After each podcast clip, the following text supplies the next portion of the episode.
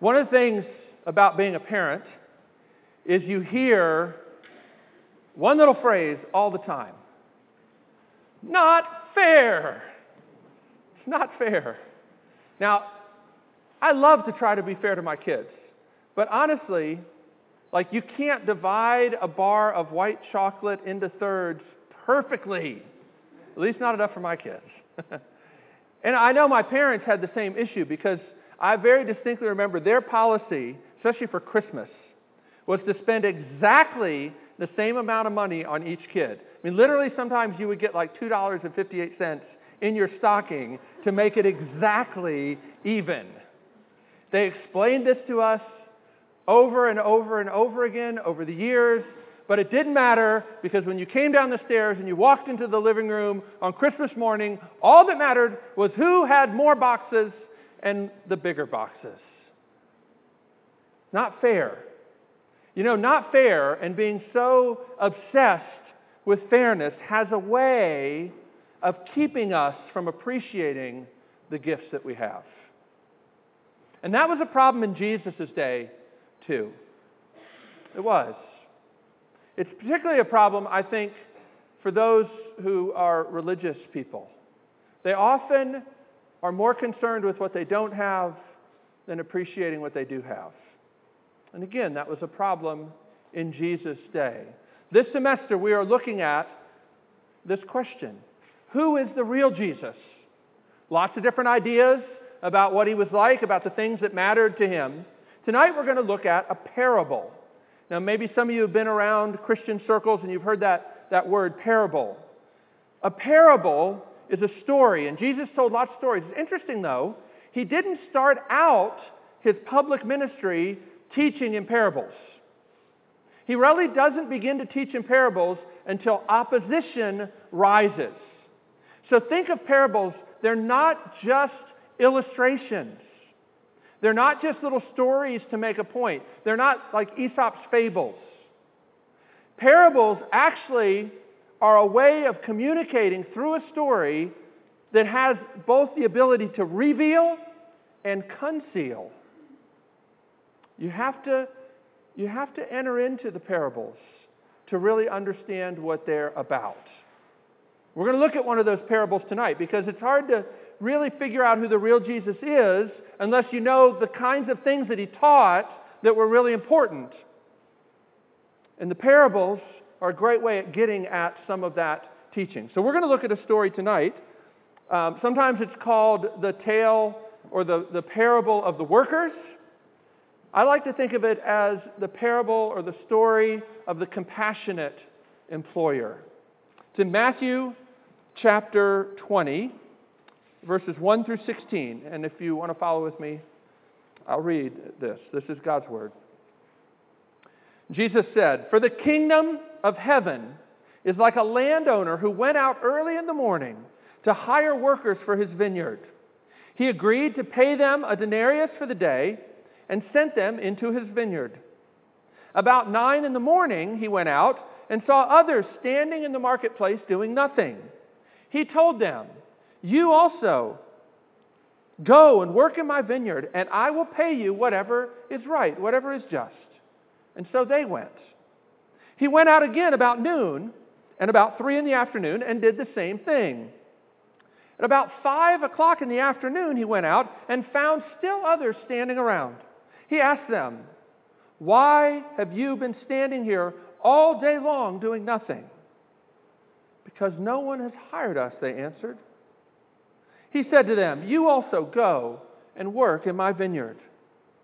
Now, when evening came, the owner of the vineyard said to his foreman, Call the workers and pay them their wages, beginning with the last ones hired and going on to the first. So the workers who were hired about five in the afternoon came and each received a denarius. So when those who came who were hired first, they expected to receive more. But each one of them also received a denarius. When they received it, they began to grumble against the landowner. These who were hired last worked only one hour, they said, and you've made them equal to us who have borne the burden of the work in the heat of the day. But he answered one of them, I'm not being unfair to you, friend. Didn't you agree to work for a denarius? Take your pay and go. I want to give the one who was hired last the same as I gave you. Don't I have the right to do what I want with my own money? Or are you envious because I am generous? So the last will be first, and the first will be last. Here ends the reading of God's Word. Pray with me, please. Lord, we do thank you for this parable. Even though it can be a frustrating story to consider. And we don't like the idea that you might be unfair or even teach something that would give that impression. We pray, Lord, that you would help us to see what it is that you're trying to teach us through this portion of your word and help us to come to understand and encounter the real Jesus through this, your holy word. Send your spirit to that end, we pray, in Jesus' name. Amen. So, this is a shocking parable.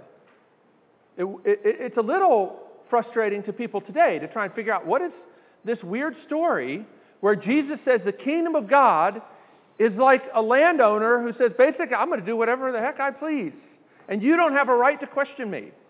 It's kind of a strange thing. Is that the way you think about God? Is that the way you think about the kingdom of heaven? What is Jesus getting at? It was a shocking parable in Jesus' day, too. Now, here's what's interesting about the parables most parables have some outrageous detail.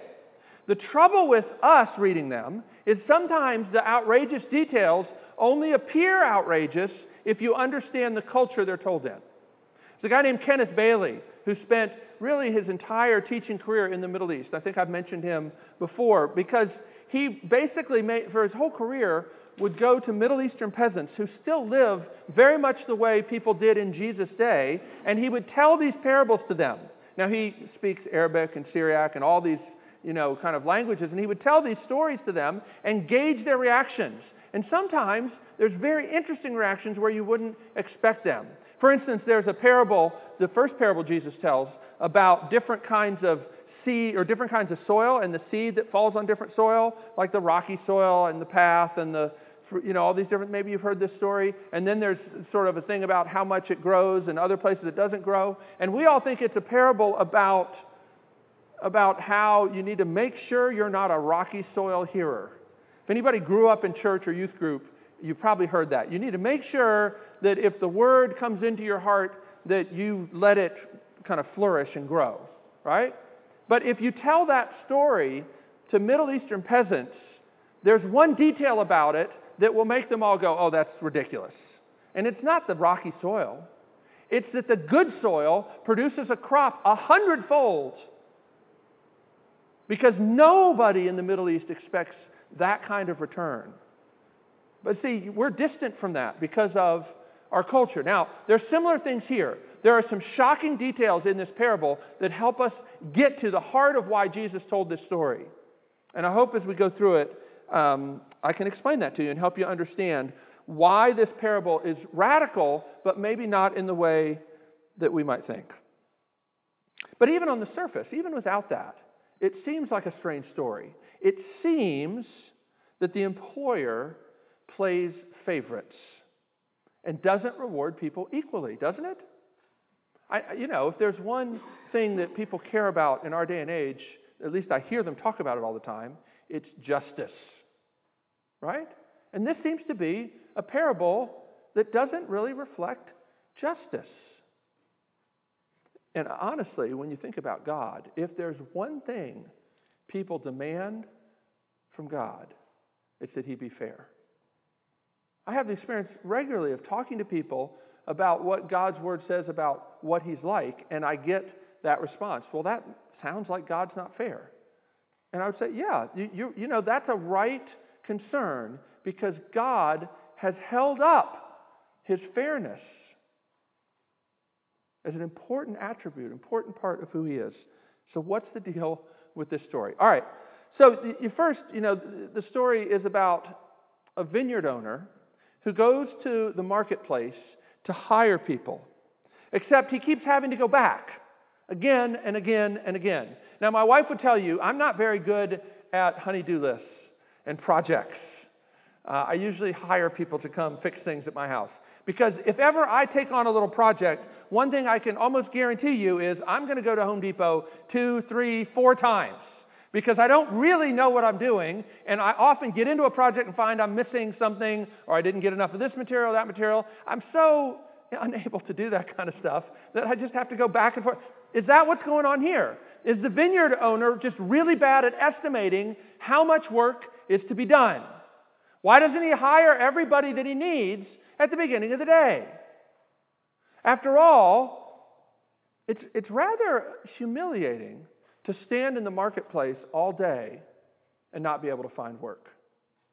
Now, I don't know you guys live here on campus, but if you lived in my neighborhood and you, if you've ever stopped and gotten gas at the Mapco near my house, you will see this play out every single day. Every single day that I go to the Mapco, there are men standing there hoping to get picked up to go work. And it's, it's kind of a weird thing. Like, you feel their shame standing there. You don't want to meet their eyes. And that's very much the situation in Jesus' day, too. Uh, Ken Bailey says this is a regular thing. Even to this day, there are certain places in a town where you know if you want to find a day laborer, you can go and you can make a deal with them and you can give them work for that day so that they can go home and have something to provide for their family. But as the day goes on, as the day goes on, the prospects of being hired and being able to provide for the family become more and more remote. That's the picture. I want you to enter into understanding about what's going on here. The guy goes to the market, he picks out some men to work, and then he goes back. And look at, look at what it says here. About nine in the morning, this is verse 3 he went out and saw others standing in the marketplace doing nothing. Now, maybe some of you read this and you thought, okay, he's going to blast them for being lazy. Because that's what religious people are always, you know, about, is like blasting people that are lazy and don't work, right? Especially the poor. It, it's, it's true. Like, that's the kind of thing that we think sometimes. That's not how he reacts at all. He's moved to compassion when he sees these men doing nothing because mankind was made to glorify God and enjoy Him forever. Mankind was made to do good, honest work. These men are not able to work, they're not able to enter into the fullness of what God made them for. And the vineyard owner sees them and has compassion on them. And so he says, I'll pay you what's just. That's verse 4. He doesn't tell the the nine o'clock in the morning people how much he's going to pay them, but he says that it will be what is right, what is just. And so they go. And then he goes again at noon, and he goes again at three, and you get the feeling like he's doing something intentional. You ever been in a situation where people somebody's doing something that just seems like strange? Now sometimes you get impatient. You're like, "Why are you doing it that way? Don't you know you should do it this way?" Sometimes you may find it beneficial, like maybe with a roommate who like puts the toilet paper on opposite the way you do it, to say, sometimes, maybe not in this case, but sometimes it's worth it's worth pursuing that with curiosity rather than condemnation. We tend to first condemn when people do things differently or different than how we think they should be done. It's usually more helpful to approach with curiosity and say, Why do you do that? Why'd you do it that way? So it is with the parables. We should look at this and say, Okay, that's odd. It's odd. And it's not like he just does it a couple times, he does it five times. Do you see? Jesus is trying to make sure you don't miss this point. If this was written down, it would be bold, underlined, and italics. Five times he goes.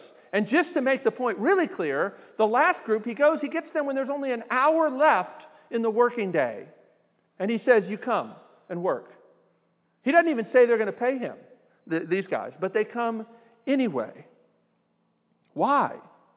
The best explanation is not that he can't manage his work very well, it's that he has compassion for these workers. I mean, what's interesting, what's interesting is to think about the grace of God in this way. Because I, I think you'll never really understand the grace of God until you see that it comes to us not based on how much we can contribute to his team.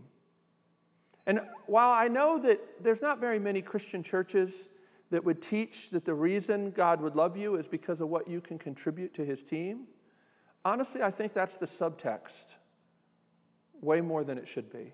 I think a lot of people who grow, grow up in, in sort of this religious southern world that we live in, a lot of us down here, get, this, get the message that my value to God is based on what I can contribute and how well I serve Him and how well I can try to get other people on His team. And I think that this parable challenges that. He doesn't pay people based on what they contribute or even how much work they do. He pays people based on His compassion and His care for them. It's, it's pretty interesting. They all get paid the same. So there's an intentionality in the fact that he goes five times and keeps getting more people to come work, right? Tells them he'll be just with them and will do the right thing with them. And then finally, he goes and he gets these people at the very end of the day. Right?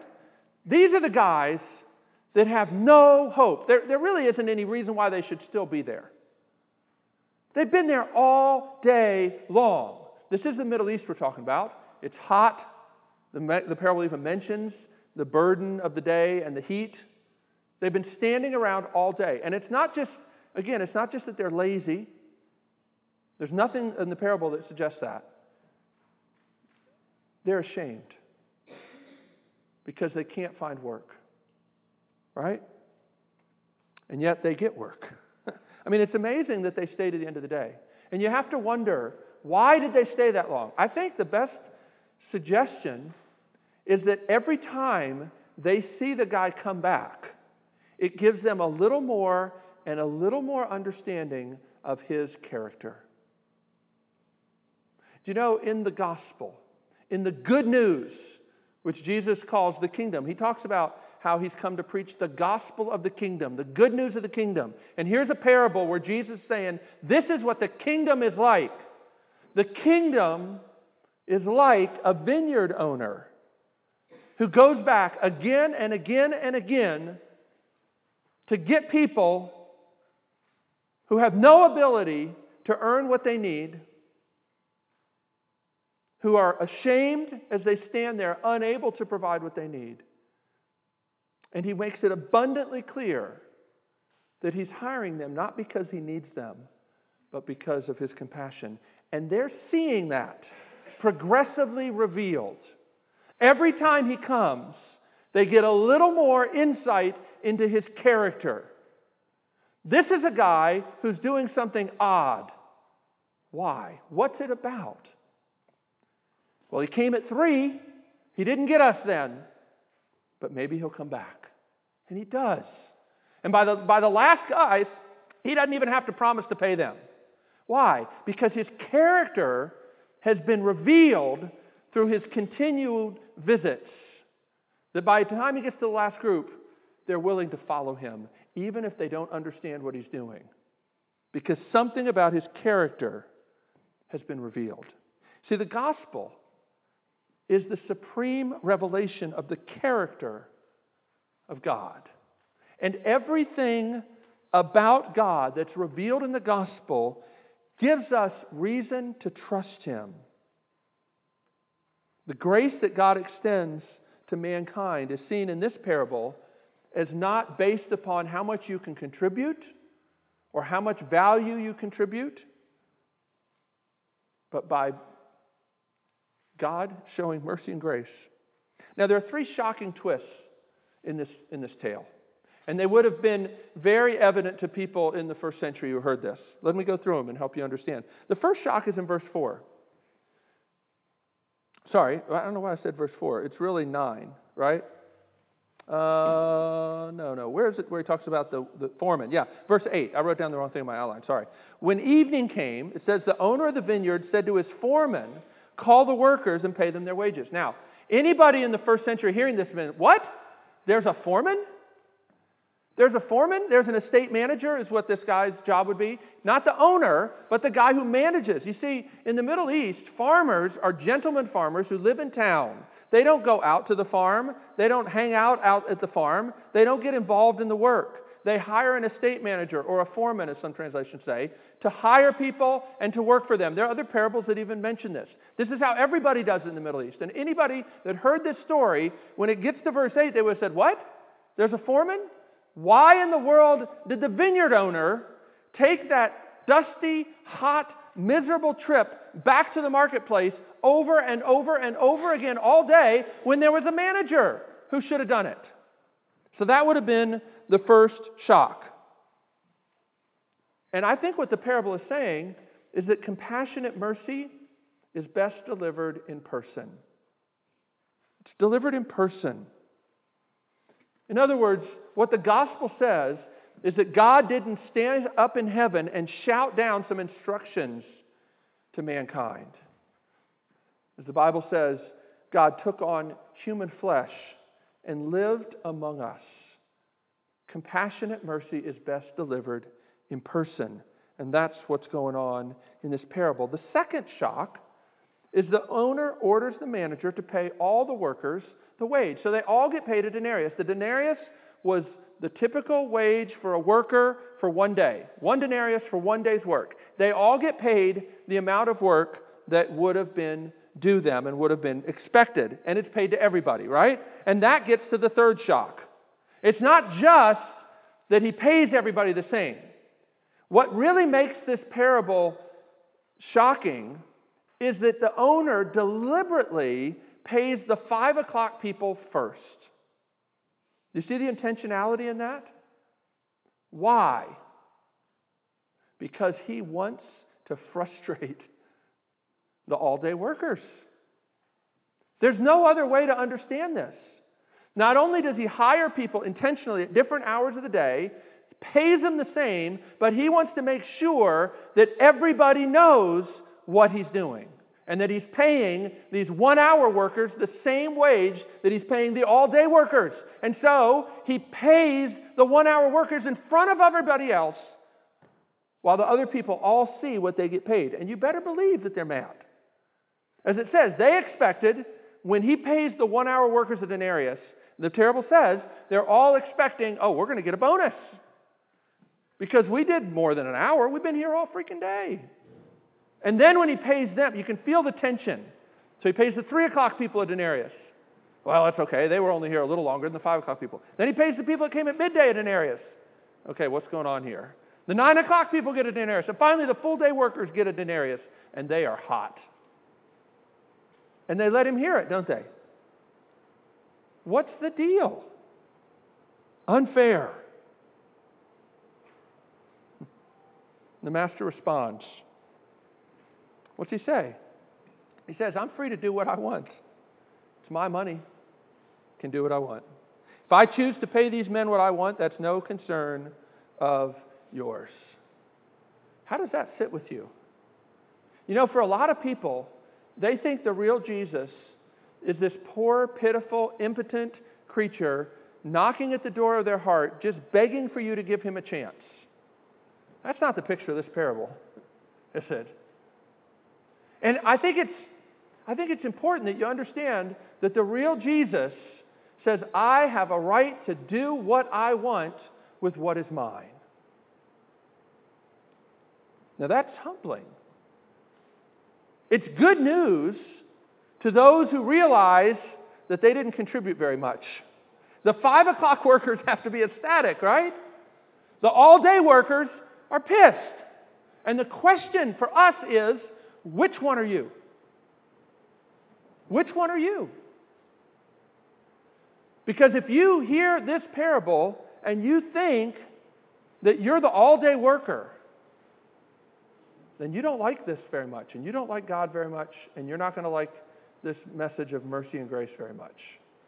But to those who understand that apart from God's grace, they're going to be standing ashamed forever, then you realize this is unbelievable. This is so beautiful. Now, Jesus tells this kind of message a lot. You remember the story of the prodigal son? It's really a parable about two lost sons. Because there's the son who leaves and goes and lives, you know, crazy and blows all the money. But the other lost son is the guy who confronts his dad for showing mercy to the younger son and says to him, All my life, Father, I've been slaving for you. And the, the, Greek text literally uses that word. I've been slaving for you. You never gave me a calf to celebrate with my friends. And the father says, Son, everything I have is yours. Come into the party. And the older son refuses to come into the party. This is why Jesus regularly said the religious people are the farthest away from the kingdom of God because they think God owes them, because they think they've been they feel like they've been working for him. This is why this is an upsetting parable. This is an upsetting parable to those who feel God owes them something. But to those who understand rightly that apart from God's grace we have no hope, this parable is incredible good news. And so it is. The master has every right to say, I can do what I want with my money. But even more than that, the master also has the right to say, Do you think, you workers, that you're the only one who bore the heat of the day? I could have had a siesta back at the house while the manager did this work.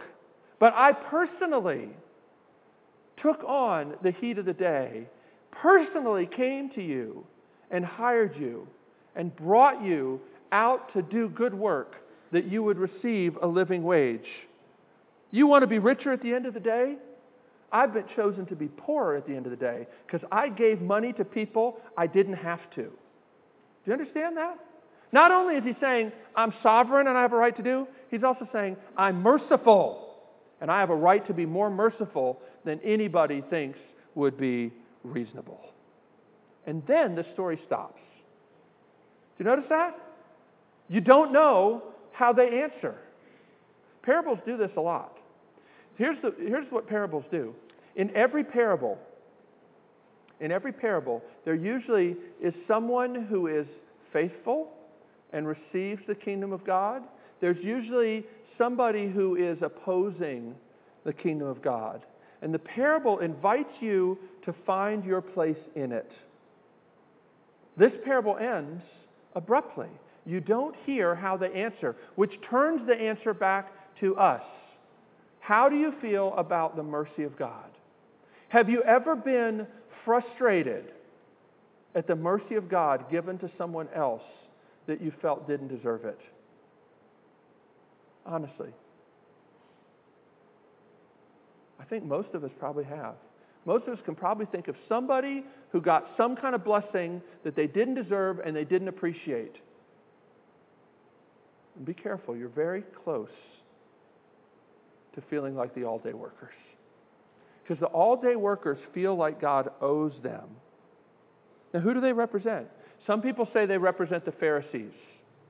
Other people say they represent the disciples who've been walking with Jesus for a long time. Because what you need to know is if you've been walking with Jesus for a long time, you're always in danger of feeling like you're owed because of that. And this is a story that comes in and says, wait a second, you're thinking about this all wrong. You haven't earned more because you've been with Jesus longer? no. Rejoice that others are coming into the kingdom. Rejoice that the Father is merciful and seeking those who will worship him, as Jesus told the woman at the well last week, right? Rejoice. Enter into this. See, Jesus is describing his own ministry in this parable. Jesus is the one who has come and borne not just the heat of the day, but he's given up everything beyond what was reasonable, beyond what he had to, made himself poor so that we could be rich. There was a song came out probably about the time y'all were born, but it echoes a question that I hear all the time. What if God were one of us? Don't so many people feel like God doesn't understand what it's like to be us. To that this parable says, God certainly understands. But God doesn't just understand. God is the one who has come and at his own expense paid more than we possibly could have ever earned and given it to us who don't deserve it. Jesus is saying, ultimately, your place in the kingdom is about grace. And the same gracious status is given to you whether you've been with Jesus a long time or whether you're just trying to figure out what this is about. How much you do for God is irrelevant to what God thinks about you. And until you understand that, you'll never be at peace. Because if life doesn't go the way you want, here's what happens. If life doesn't go the way you want, you'll feel like either God has dis- disappointed you because he hasn't paid you what you deserved, or you'll look at yourself and say, I haven't done what I should have done. If you begin to, to substitute your own work for grace in how you sort of think about all of life, then when trials come, you'll think it's either God's fault because you did everything you were supposed to do and He still didn't come through for you, or you'll think it's your fault because you didn't do enough. You'll never be out of that trap unless this shocking message of grace, of a God who pays five o'clock workers the full denarius, everything they need for life. Unless that is the gospel you believe, everything else will trap you. And that's what got Jesus killed. Like, lest you think, okay, that's kind of a ho hum. No, that's what got him killed. Saying that kind of stuff. Do you understand it's that radical? In your heart is the desire to justify yourself before God always. And it doesn't end when you become a Christian. So we need these parables, we need these stories over and over again. The gospel is good, it's better than we realize. Jesus, Jesus is so much better than we think, and his grace is so much bigger. Let's pray together, and then we'll sing the doxology.